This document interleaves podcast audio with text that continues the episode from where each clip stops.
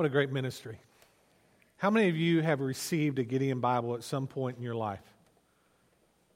At some point in your life, you received. Most of us in this room have been impacted because of this ministry. There may even be somebody in this room that came to know Christ as a result of receiving one of those Bibles. Let's pray right now just for Gideon International. Father God, we come before you this morning just once again, Father, thanking you for the privilege it is to be in your house. Father, thank you for, for Gideon International. Father, thank you that this is a ministry that literally reaches around this world in 200 different countries. In over 100 different languages, people are, have access to the Word of God today that might not if it wasn't for ministries like Gideon International. Father, we pray for this ministry. We pray for these men that have come to share with us this morning. Father, I know that every um, week there are representatives from this ministry in different churches across Collin County, across the state of Texas, across the United States, and literally around this world. We pray that you'll bless their outreach efforts. And Father, I pray that as a church, that you will allow us to partner with ministries like this. I pray that in this church, Lord, there may be men that will rise up to be a future Gideon. Young people in this room that will rise up and be a future Gideon. Retired men in this room that will rise up and be a future Gideon. Lord, we pray that you will just bless this ministry. And Lord, we pray that you'll bless us now as we turn to your word. Father, we pray that you'll speak to each and every one of us this morning. For in the name of Jesus we pray. Amen. Amen. Well, two weeks ago I challenged us all to pray a big prayer this coming year. That prayer was the same prayer that Billy Graham prayed when he was in college and visiting the home of theologian and evangelist Charles Wesley. He got down on his knees inside of that rectory in England and he prayed, Lord, do it again. What did he want the Lord to do again? He wanted the Lord to use him like he had used the great men and women of faith that preceded him in death. He wanted the Lord to use him to impact this world for the Lord Jesus Christ. He wanted the Lord to use him like he used men like Martin Luther, the great Protestant reformer who, while standing on trial before the religious authorities and the Holy Roman Emperor, he was under such conviction that he made this statement. He said, Here I stand. I cannot do otherwise. God help me. Luther's unwavering commitment to the Word of God as the only authority for his life led him to leave the Catholic Church and begin the Protestant Reformation. My prayer for this year for all of us in this room is that the Lord will use us as we lead with conviction and pray with earnestness that the Lord will use us to eternally impact impact our families' lives, our children's lives, the lives that the Lord allows us to do life with, our coworkers and even one another in this room. Let's pray big prayers this Lord for the Lord this year for the Lord to do supernatural things in and through us. Lord, do it again. Is the prayer that I've been praying as we have now 21 days into this new year. This morning, we're continuing our Matthew sermon series. And as we have walked through this great book, we have seen Jesus take this ragamuffin group of disciples and begin to mold them and shape them into the men that he created them to be, the future leaders of the New Testament church. So if you have your Bibles, turn with me this morning to Matthew chapter 16. We're going to be looking at verses 1 through 12 together. I apologize. Um, in your bulletin, you do not have an outline, you just have a place to put sermon notes. I actually had the sermon finished before Danny and I left to go on vacation last week, but I forgot to send it to Bill. And um, so I apologize for that, but we will have an outline here up on the board, and you'll be able to take notes in, in your bulletin this morning. This morning, we're going to be looking at two different points. We're going to be looking at another showdown between Jesus and the religious leaders, and we'll also be looking at a call from Jesus to his disciples to be on their guard. So notice with me, Matthew 16, verses 1 through 12, we read this. And the Pharisees and the Sadducees came, and to test him, they asked him to show them a sign from heaven. He answered them, When it is evening, you say, It will be fair weather, for the sky is red. And in the morning it will be stormy today, for the sky is red and threatening. You know how to interpret the appearance of the sky, but you cannot interpret the signs of the times. An evil and adulterous generation seeks for a sign, but no sign will be given to, given to it except the sign of Jonah. So he left them and departed. When the disciples reached the other side, they had forgotten to bring any bread. Jesus said to them, Watch and beware of the leaven of the Pharisees and the Sadducees. Then they began discussing it among themselves, saying, We brought no bread. But Jesus, aware of this, said, Oh, you of little faith, what are you discussing among yourselves? The fact that you have no bread? Do you not yet perceive? Do you not remember the five loaves for the five thousand and how many baskets you gathered? Or the seven loaves for the 4,000 and how many baskets you gathered? How is it that you fail to understand that I did not, I did not speak about bread?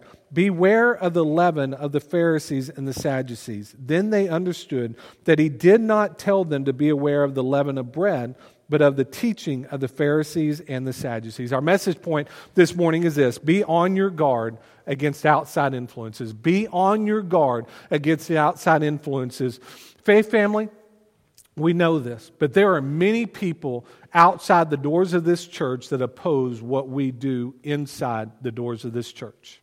So we need to be on our guard at all times because there are outside influences trying to prevent us from doing what we do here. And we know that happens across this world where the church is literally shut down or burned down because of pastors and faith families coming together to study God's Word and to preach from God's Word and to be transformed by God's Word. Every single week, we hear about the oppression that's taken place outside the doors of churches. So we need to be on our guard. Notice our first point this morning it is this the spiritually blind religious leaders.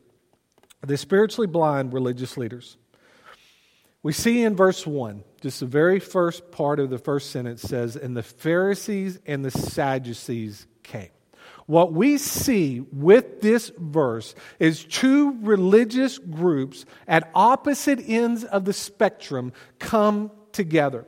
If you would have been a spectator, and you would have overseen what had happened that day, if you would have seen that, then you would have been blown away by what took part. There would not have been two groups that opposed each other more than the Pharisees and the Sadducees did. They hated each other and they hated what each other stood for. They were literally on opposite ends of the theological aisle as well as the political aisle. They would be kind of in a, in a, in a sense, we, we think of modern day Democrats and Republicans, especially what we're seeing on, going on in Washington right now, there is a perceived hatred between these two groups. Well, when it came to the Pharisees and the Sadducees, there was a perceived hatred between these two groups. But these two groups come together this morning, and they come together for one reason and one reason only, and that is to defeat the Lord Jesus Christ. They want to destroy him. They want to destroy his work. And they are willing to come together and work together to accomplish that purpose. Notice their demand. In verse 1 again, we read, And the Pharisees and the Sadducees came, and to test him, they asked him to show them a sign from heaven.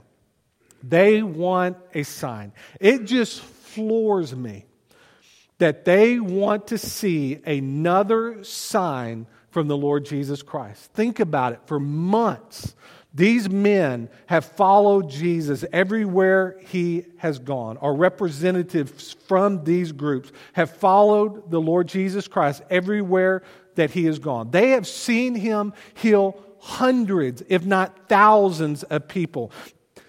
Most of them had witnessed with their very eyes, and they could not argue the truth, the truth that the blind could see that the deaf could hear, that the lame could walk. and that the mute could speak. They witnessed Jesus demonstrate his authority over disease, over sin, over salvation, and over demons.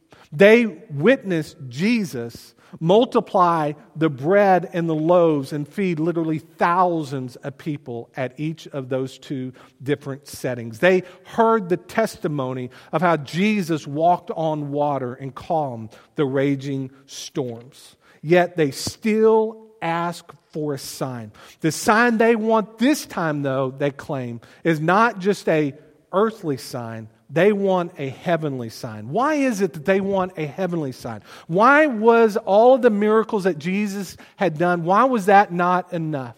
Because they believed that the only that that that demons could perform miracles, okay?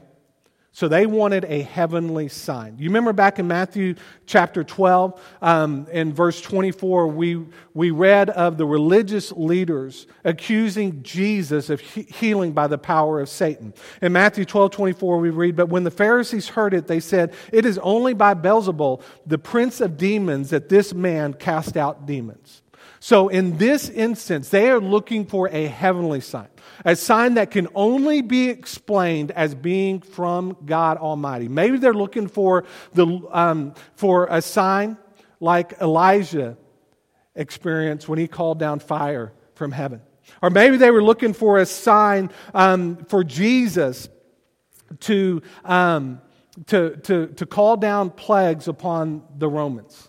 Or maybe they wanted Jesus to part the Sea of Galilee or dry up the Jordan River again. They wanted a sign. But even if they would have been given such a sign, they most likely would not have believed. Think about it, okay? We've looked at this and we've talked about this, but it's been a while since we visited uh, Matthew together. These men had witnessed Jesus perform hundreds of signs. And never in all of human history had man been graced with the very presence of God in the flesh. They were absolutely oblivious to who Jesus was.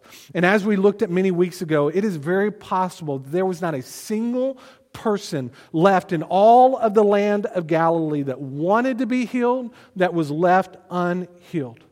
These religious scholars, men who were very versed in the scriptures, failed to realize that the embodiment of the heavenly sign that they were looking for was standing right in front of them. He was the incarnate God. He left heaven full of all of its glory and came and dwelt among us. He was the very Word of God. He spoke all of creation into existence. He was the one responsible for every breath those religious leaders breathed.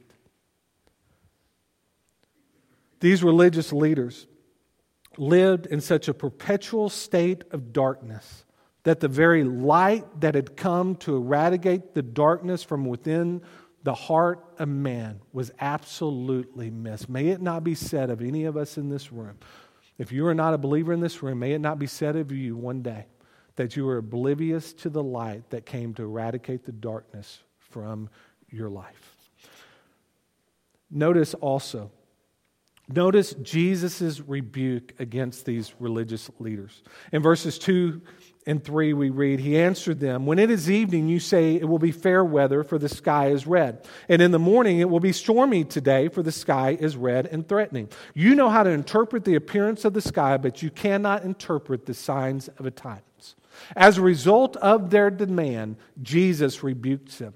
He points out their spiritual ignorance. These men could read the sky and predict impending storms, yet they were unable to see the prophetic scriptures coming to life right before their very eyes. Jesus was the embodiment of the Word of God coming to life. Hundreds of prophecies were, fulfilled through the life and ministry of the Lord Jesus Christ. Yet the living Word that was standing before these religious leaders was unrecognizable to them. John the Baptist, he came preaching a message telling the people that the fulfillment of the Old Testament scriptures had come to dwell in their midst, and they needed to get their hearts and lives ready for his appearing. I think you and I are guilty at times of being oblivious to the fulfillment of Scripture taking place in our lives, aren't we? As believers, we should be longing for the day that Jesus Christ is going to return. You know, one day that Jesus is going to return, right? You know that one day you and I may be just driving down the road, and in an instant, the Lord Jesus Christ may come and snatch us away. You know that one day the Lord Jesus Christ is going to come, and He's going to establish His earthly kingdom here on this earth. The first time Jesus came, He came as a suffering servant. servant. The next time He comes, though, He will come as the conquering king. He will defeat His foes once and for all. We know these things are going to happen because God's Word has revealed to us that these these things are going to happen in the end of days. You and I are seeing many of these prophecies happening at this particular time in human history. You know, I don't know when the Lord Jesus Christ is going to return. None of us know when the Lord Jesus Christ is going to return. If anybody ever tells you that the Lord Jesus Christ is going to return at this particular time and date in human history, do not believe them because Jesus Christ made it clear that he doesn't even know the time that he is going to return. Only the Father knows. We may not know the day, but Jesus did make it clear that there would be signs that will occur when the end is near didn't he? In Matthew chapter 24, we're going to be um, in this passage of scripture in some weeks from now, and we're going to give great detail to this. But this morning, I want to read to you verses 3 through 14. It says, As he sat on the Mount of Olives, the disciples came to him privately, saying, Tell us, when will these things be? And what will be the sign of your coming of the end of the age? And Jesus answered them, See that no one leads you astray. For many will come in my name, saying, I am the Christ, and they will lead many astray. And you will hear of wars and rumors of wars. See that you are not alarmed, for this must take place, but, but the end is not yet. For nation will rise against nation, and kingdom against kingdom, and there will be famines and earthquake in various places. All these are but the beginning of the birth pains. Then they will deliver you up to tribulation and put you to death and you will be hated by all nations for my name's sake. And then many will fall away and betray one another and hate one another. And many false prophets will rise and lead many astray. And because lawlessness will be increased, the love of many will grow cold. But the one who endures to the end will be saved. And the gospel of the kingdom will be proclaimed throughout the whole world as a testimony to all nations, and then the end will come. Is the end near? Well, we know it's, it's nearer than it was the day that Jesus spoke these words. I pray that if you are not a believer in this room this morning, that you do not miss the signs of the second coming of the Lord Jesus Christ, like these Pharisees and Sadducees missed the signs of his first coming. Signs are all around us. Scripture is being fulfilled in our lifetime. Israel is a nation again. And that tiny little nation will be at the epicenter of all that we read about in the book of Revelation. Israel is hated by much of the world, especially much of the Middle East. Look at all the atrocities that are occurring today in the Middle East, in parts of Asia, in parts of Europe. Much of what we see taking place there is what we read will take place in God's Word. Wars are happening. Persecution against the church is, is increasing at an alarming pace. Nations like Iran and Iraq despise Israel. And we know that those nations and other nations like it will be a part of that great war that we read about in Revelations. Natural disasters are occurring in our lifetime. Even as these things are happening, what's occurring? The gospel of Jesus Christ is spreading like wildfires in the midst of places like this. The end is near. Now, we don't know when the return of Christ is going to be, but we need to live our lives as if Christ's return is imminent. We need to get ready for his coming. We need to be living as if his return is tomorrow. So, as we continue this morning, what did Jesus do regarding this sign that they were looking for? Well, let me tell you what Jesus did not do. Jesus did not answer their wish for a sign the way they wanted for a sign because Jesus is not our personal genies. D- Jesus does not act because we tell him to act. Okay? What Jesus ended up doing is he gave them an, an undeniable answer about what is going to occur when he made reference to that small little book in Jonah, where Jonah was thrown into, or in the Old Testament, the book of Jonah, where Jonah is thrown into the belly of that great fish. And for three days and three nights, he spent in that belly of the well. And Jesus was saying here in this passage of Scripture that he would also spend three days and three nights in the heart of the earth. Back in Matthew 12, we also read in verses 38 through 40 of another encounter that Jesus had with these religious leaders. In verse 38, it says, Then some of the scribes and Pharisees answered him, saying, Teacher, we wish to see a sign from you. But he answered them, An evil and adulterous generation seeks for a sign, but no sign will be given to it except the sign of the prophet Jonah. For just as Jonah was three days and three nights in the belly of the great fish, so will the Son of Man be three days and three nights in the heart of the earth. Jesus would be a type of Jonah. He would be crucified and he would be laid in the tomb after his death. And three days later, what did Jesus do? He rose victoriously over death. He conquered death and he rose to life. And through the death and resurrection of the Lord Jesus Christ, you and I too can come and experience eternal life through Jesus. Folks, Jesus did conquer death and he did rise to life. And so, how did Jesus conclude this showdown with the religious leaders? Scripture says this He left and departed. He simply left them and he departed. I want us to see this morning, one day, all those who have chosen to abandon the Lord and reject the Lord will receive exactly what they wanted an eternity separated from Him. This turning away of Jesus was only a sign of the day when he will give all of those who choose not to believe in Jesus Christ exactly what they want an eternity without him. Folks, what we're reading about here this morning, this is real life. You know, I know when we turn the television on and we watch the news and we watch our favorite programs, we think that's real life. This is real life. This is going to happen one day. One day, the Lord Jesus Christ is going to return. One day he's going to establish his earthly kingdom here on this earth, and he will raise as a he will rule as a conquering king. And there is coming a day of judgment when every single person in this room will stand before the judgment seat of Christ, and every single one of us in this room will have to give an account for our lives. For the believer, our account will, will, will be that we will be rewarded for our faith in the Lord Jesus Christ. For the unbeliever, though, for the unbeliever, they will have to give an account for every sin that they have ever committed. And then they have to hear these words Depart from me, for I never knew you. There is coming a day when Jesus is going to give every single person that chooses not to believe in him on this side of eternity exactly what they want an eternity without him. Notice our second point this morning. It is this the spiritually clueless disciples. You know, there's so many things that I love about the disciples.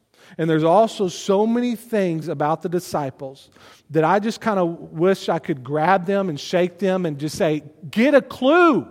You know, there are times when I may have done this actually, but there have been times when I've wanted to take my kids, grab them by their shoulders, and shake them, listen to me, get a clue. Do you understand what I'm trying to say? Read my lips. Well, this is one of those times when the disciples, man, they were just kind of oblivious to everything that Jesus had been teaching them and all the things that had been taking place in, in their lifetime while they were with Jesus. You know, like the disciples, often I think with my stomach. These men were hungry and they had no provisions. In verse 4, we get the idea that when, when Jesus left, that it was an immediate leaving. They loaded up into the, their boat and they crossed back over to the other side of the Sea of Galilee. And when they got to the other side, they realized that they didn't have any provisions. They didn't have any bread to eat. So notice their hunger. In verse 5 and 6, we read, When the disciples reached the other side, they had forgotten to bring any bread. And the first part of verse 6 says, Jesus said to them, I'm sure each of them blamed each other for not bringing the provisions that they needed for, the, for to, to carry on their daily lives. In the midst of their banner, though, Jesus speaks. He joins in on their conversation. Know that Jesus always wants to be a part of our conversations, doesn't he? Jesus always wants to be a part of our conversations. And sometimes, even when we don't want him to, what does he do? He butts into our conversations. And he gets involved into our conversations uninvited. Well, Jesus wants to be a part of all of our conversations. There should never be a conversation that we're having where Jesus isn't presently involved. Because every decision that we make in life needs to include the presence of the Lord Jesus Christ. And so, in the midst of these disciples' banner, in the midst of their talking about their hunger pains, Jesus gets involved in their conversation. Here we see Jesus join the conversation and tells them to be aware of the leaven of the Pharisees and the Sadducees. What in the world is Jesus talking about? What he's talking about here is he's telling the disciples to be on your guard. In verses 6 through 10, we read Jesus said to them, Watch and beware of the leaven of the Pharisees and the Sadducees. And they began discussing it among themselves, saying, We brought no bread. But Jesus, aware of this, said, Oh, you of little faith, why are you discussing among yourselves the fact that you have no bread? Do you not yet perceive? Do you not remember the five loaves for the 5,000 and how many baskets you gathered? Or the seven loaves for the 4,000 and how many baskets you gathered? Leaven is yeast, okay? And if you are a baker, which I am not, you know that it does not take a whole lot of, of yeast to influence a dough, uh, dough uh, uh, uh some dough, right? You know that. In the Bible, leaven was often used as a picture of sin and corruption. And we especially see that when, when we read of the Passover account in Exodus. One commentator wrote this He said it was the Jewish metaphorical expression for an evil influence. To the Jewish mind, leaven was always symbolic of evil. Leaven stood for any evil influence, any evil influence liable to spread through life and to corrupt it. While the disciples were thinking with their stomachs, Jesus interjects with this life lesson. He wants them to always be on their guard against outside influences, just like Jesus always wants us to be on our guard against outside influences. You know, um, when did Satan try to tempt Jesus during the wilderness experience? Was it on day one of his 40 day fast or was it on day 40? It was on day 40, wasn't it? Why did Satan attack Jesus on day 40? Because it was when Jesus was at his weakest that Satan tried to get him to stumble. When did Satan attack Peter? Was it when Jesus was right there in the midst of Peter and the other disciples? No. It was after Jesus had been arrested and on his way to die a criminal's death that Satan attacked Peter and led him to deny Jesus on three different occasions. Folks, it is when we are at our weakest that Satan attacks. It is when we have not prayed up, read up, and armored up that Satan attacks us. Now, here is the deal we will never not, we are never not going to be under the attack of Satan. There will never be a time when Satan is not attacking us. We have that promise in God's word. In John 10 10, we read, The thief comes to steal, kill, and destroy, right? Satan is a liar. So he is going to lie to us and try to get us to lie to other people. He is a thief. So he is going to try and steal from us or even get us to steal from others. Satan is also a murderer. He is going to try to murder us, or if he can't murder us or get us to murder someone else, then he's going to try to use us as his destroyers. He's going to try and, and destroy our marriages. He's try, going to try and use us to destroy the marriage of another person. He, he, he wants to destroy your purity, young people, or get you to destroy the purity of another young person. These Pharisees and Sadducees were the religious leaders of the day, but they were not true believers. They were superficial showmen at best. They had been set apart to teach the Word of God. Not only were they set apart to teach as the priest of the land, but they were also entrusted to treat God's Word accurately. And that these two groups did not do. The Pharisees, they were the more conservative of the two groups. Okay? They, um, they, they held to the Old Testament law. Man, they, they taught to the letter of the law. But there was a problem. They also had what was called the oral law, which was laws that they made up to complement the written law, or sometimes not even to complement it, just to enforce it upon people. Okay? So here's the problem with that God's law was never intended to be restricting. And this oral law that these Pharisees created was a very restricting law. God's law was intended to be freeing, to free us, to give us life abundantly, a full life, not a restricting life. Okay, now the Sadducees, they were more of the liberal group. They only held the five, first five books of the Bible to be truth, and even that they were kind of mm, maybe here and there you know, believed in some of it, but not all of it. They didn't believe in angels. They didn't believe in the resurrection. So there was a lot of things that were different between the Pharisees and the Sadducees. So that is why Jesus warns these disciples and subsequently warns us as well. In verses 11 and 12, we read this How is it that you fail to understand that I did not speak about bread? Beware of the leaven of the Pharisees and Sadducees. Then they understood that he did not tell them to be aware of the leaven of bread, but of the teaching of the Pharisees and the Sadducees. Jesus as he often had to do, had to spell out for the disciples exactly what it was that he was trying to communicate to them.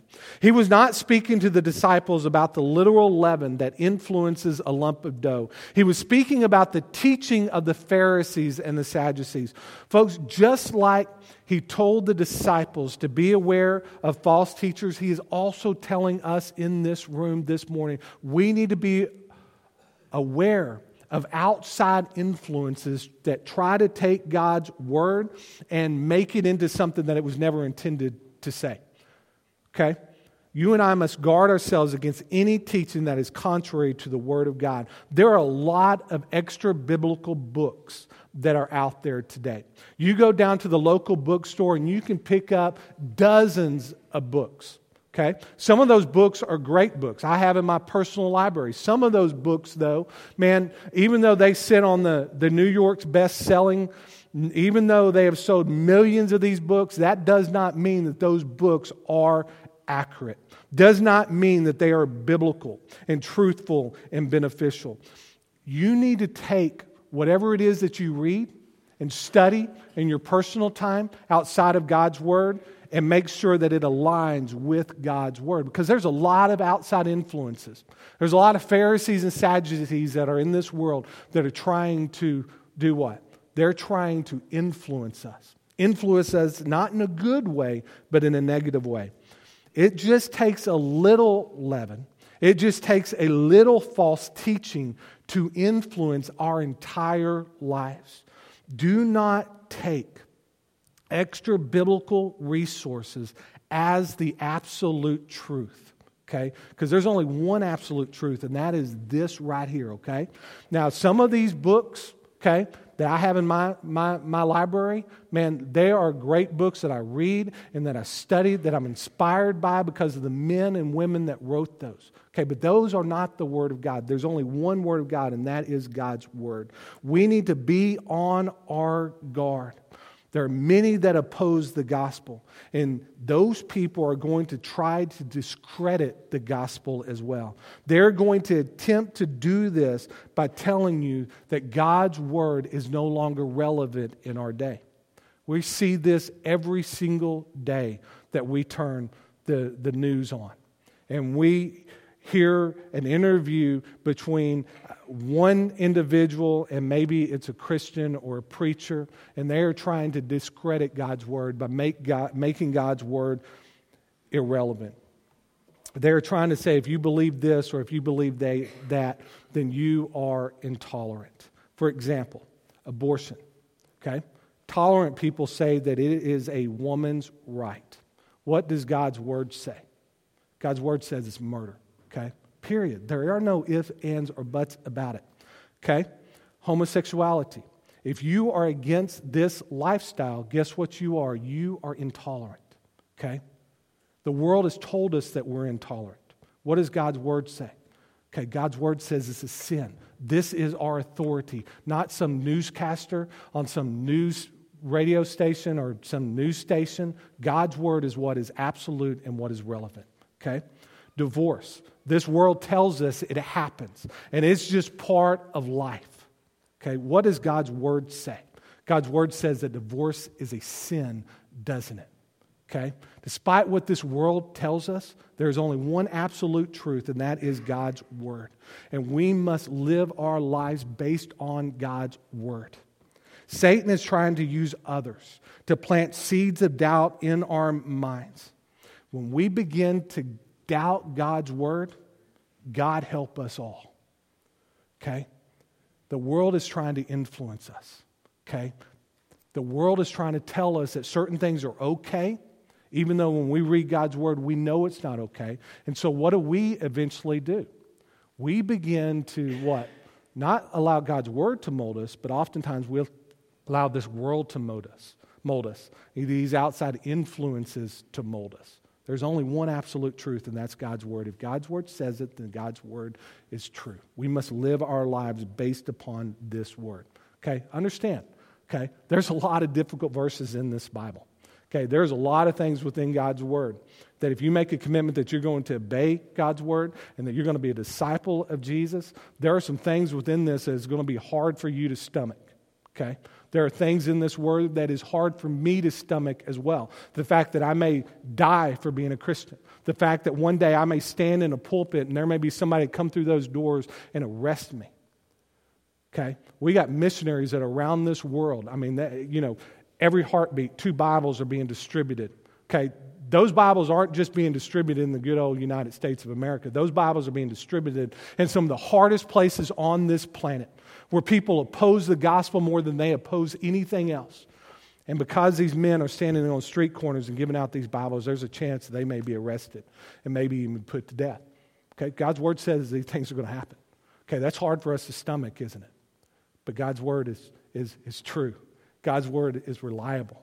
God's word promises us that when we close our eyes on this side of eternity, what's going to happen? We're going to open our eyes on the other side of eternity. Okay, when, when Clyde and Laverne Hesser, both who went home to be with the Lord this week, as a 96 year old and 97 year old, when they closed their eyes on this side of eternity, they awoke in the presence of the Lord Jesus Christ. Folks, there are going to be times in our lives, okay, when we may know somebody that we love with all of our hearts that, that, that lose their life because they stood by God's word and they upheld God's word and they preached from God's word. Okay we don't mourn their deaths. We celebrate their deaths because to be absent from the body is to be present with Christ. Every single one of us in this room one day are going to take our final breath on this side of eternity. And I don't know about you, but I want to make sure that every breath that I've taken on this side of eternity has counted for the Lord Jesus Christ. May you and I make that commitment as we go throughout this year, as we go throughout our lives, that we're going to make our lives count for Jesus, our breaths count for Jesus. You may be here in this room this morning and you are not a believer in the Lord Jesus Christ. You may be just like these religious leaders. Lord Jesus Christ has been speaking to you, has been leading you to make a decision to follow after Him. Man, this may be a decision that the Lord you've been wrestling with for 50 years, and you have just constantly denied and said, No, no, no. I got more time. I can do this tomorrow. I can do it the next day. Well, the book of James tells us that we're not promised tomorrow, are we? We're only promised this moment. So don't delay. If you're in this room and you're not a believer in the Lord Jesus Christ, I want to invite you this morning to come and make the greatest decision that you could ever make, and that is to place your faith and trust in the Lord Jesus Christ and become a believer of Christ. You may be here this morning and you've been visiting this church for a while, and the Lord is leading you to come and make this your faith home. If that's you, then invite you to come this morning. You may need to just, at your seat, just remain seated, and you may need to just pray um, that the Lord will just help you process what it is that we have, we have read this morning in God's Word and what we've talked about this morning. I don't know what your decision needs to be, but let's stand together. I'm going to lead us in a time of prayer. And, and at the conclusion of that prayer, if there's a decision you need to make, you come. You come. Let's pray. Father God, thank you for this morning. Father, thank you for the promises of your word. Father, thank you for the truth of your word.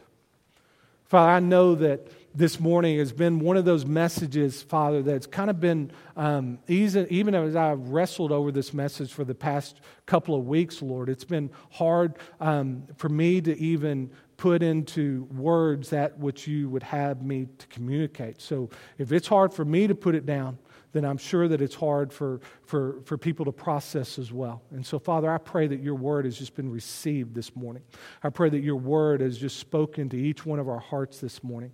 Father, if there's a decision that, that needs to be made, Father, I pray that you'll lead people unto yourself.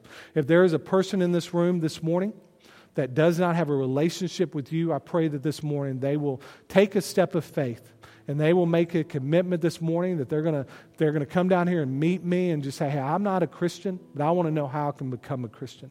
There may be um, families in this room or men and women in this room that have been visiting this church for a while, and today's the day, Lord, that you're leading them to become a member of Friendship Baptist Church. Father, I don't know what decision needs to be made, but I know that you do. And I pray that you'll lead us now during this time of invitation. If you're here this morning, you do not know Jesus Christ as your Lord and Savior. You don't know if you were to take your final breath on this side of eternity today, where you would spend all of eternity. Come this morning. Our, our, our praise team, our, we're just going to do some instruments just briefly. I want every head bowed and every eye closed, if you don't mind. Let's just pray right now. Okay? Let's just allow the Lord to speak to us, every head bowed and every eye closed. If you're here this morning and you do not have a relationship with Jesus, I want to be standing here right now and I want you to come. I want you to come out of your pew. Person beside you will let you out if you're not on the end. This morning, come if you don't know Jesus.